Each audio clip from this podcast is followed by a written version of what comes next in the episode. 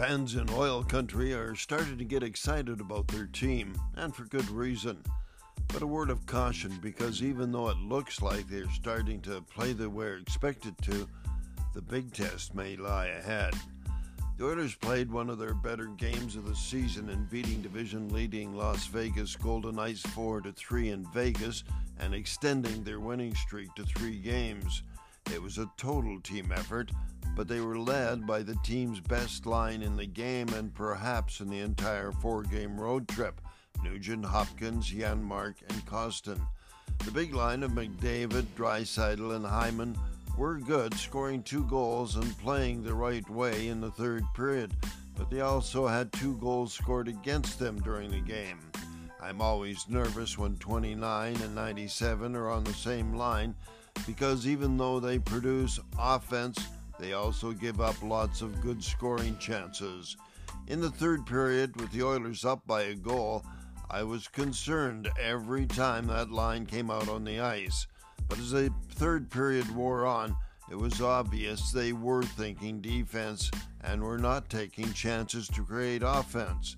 They made sure they were in good defensive positions all the time and the rest of the team was doing the same thing.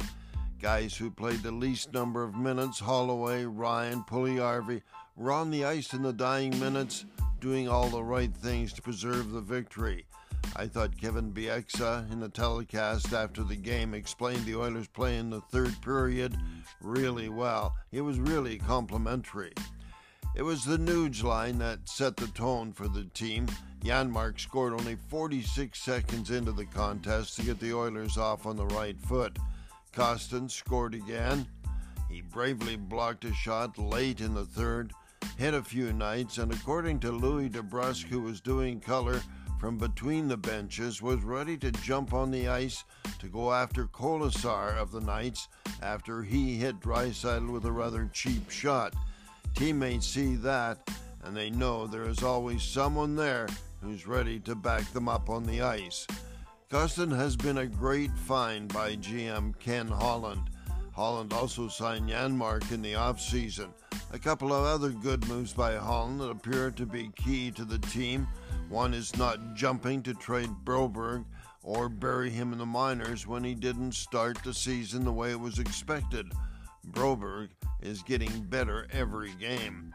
Another good move was calling up the seaweed man, as Coach Woodcroft calls him, Vincent Desharnais, the six foot seven rear guard who three games ago was called up from Bakersfield, is proving to be a dependable addition.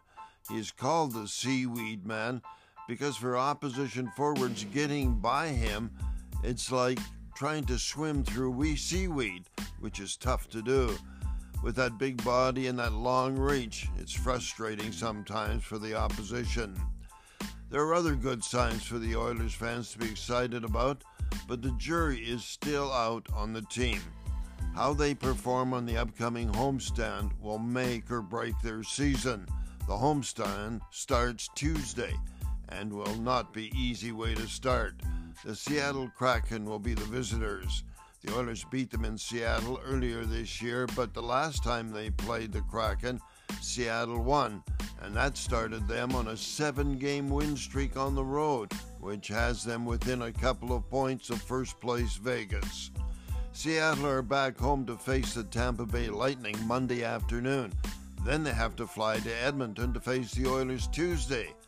The Lightning are here Thursday, but the night before they play in Vancouver. It's a big week for the Oilers. I guess we'll find out soon enough if they're ready or not.